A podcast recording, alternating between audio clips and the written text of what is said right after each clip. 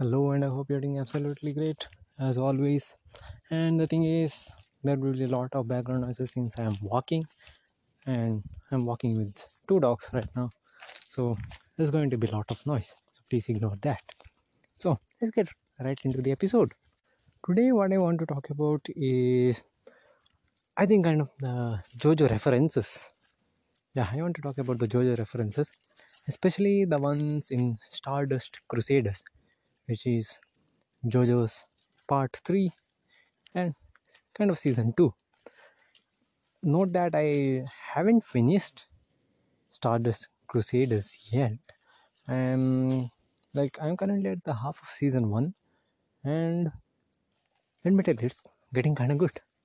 I think JoJo, at least to me, is like perfectly paced. It's neither too fast or neither too slow, in my opinion. It's just perfectly placed.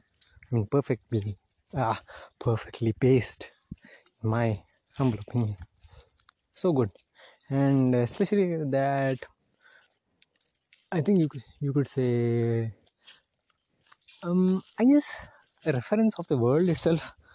Like, first they are in Japan, and then in Hong Kong, and they talk about those stuff. And another thing is, they go to Singapore and talk about that. And next they go to India, and where they talk about Kolkata, Varanasi, and they go to Delhi from there, and then to Pakistan. They are currently in Pakistan right now.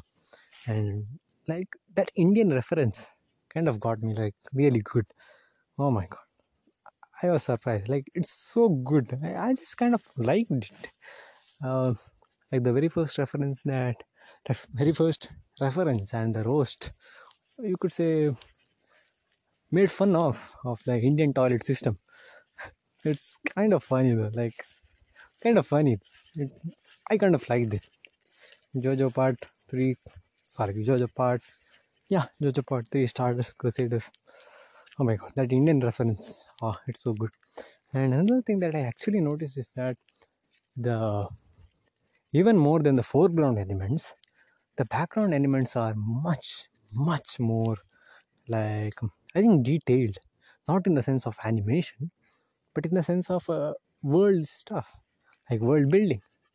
In India itself, when they go to Varanasi or even Kolkata, the background, at least in the far away, you could see a temple with an orange flag above it, or you could see a house, or you could see the electric lines running around the city.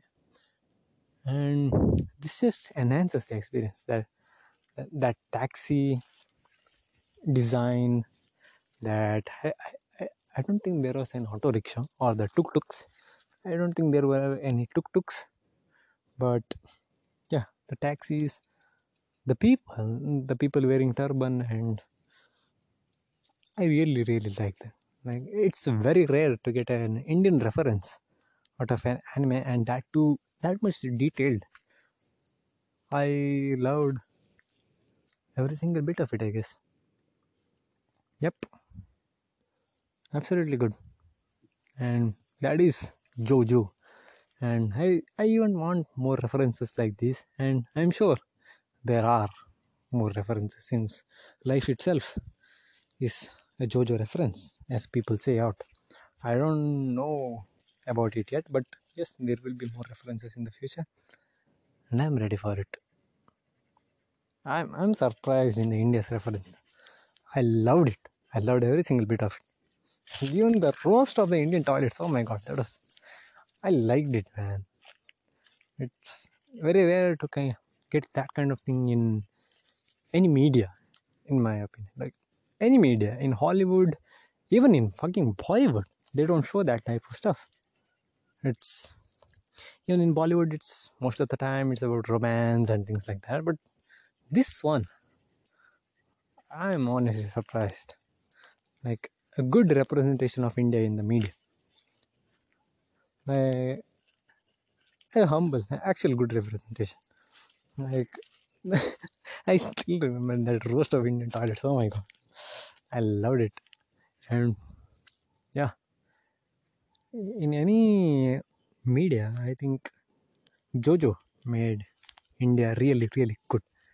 And like when the narrator explains about the city of Varanasi, that just gives you goosebumps. It's just that good. It's just that good in my opinion. Oh my god. When the narrator explains Varanasi, oh, I know I'm saying things again and again, but it just hits right in the spot.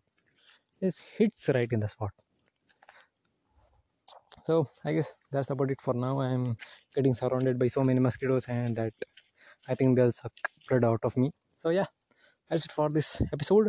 See you. Bye bye.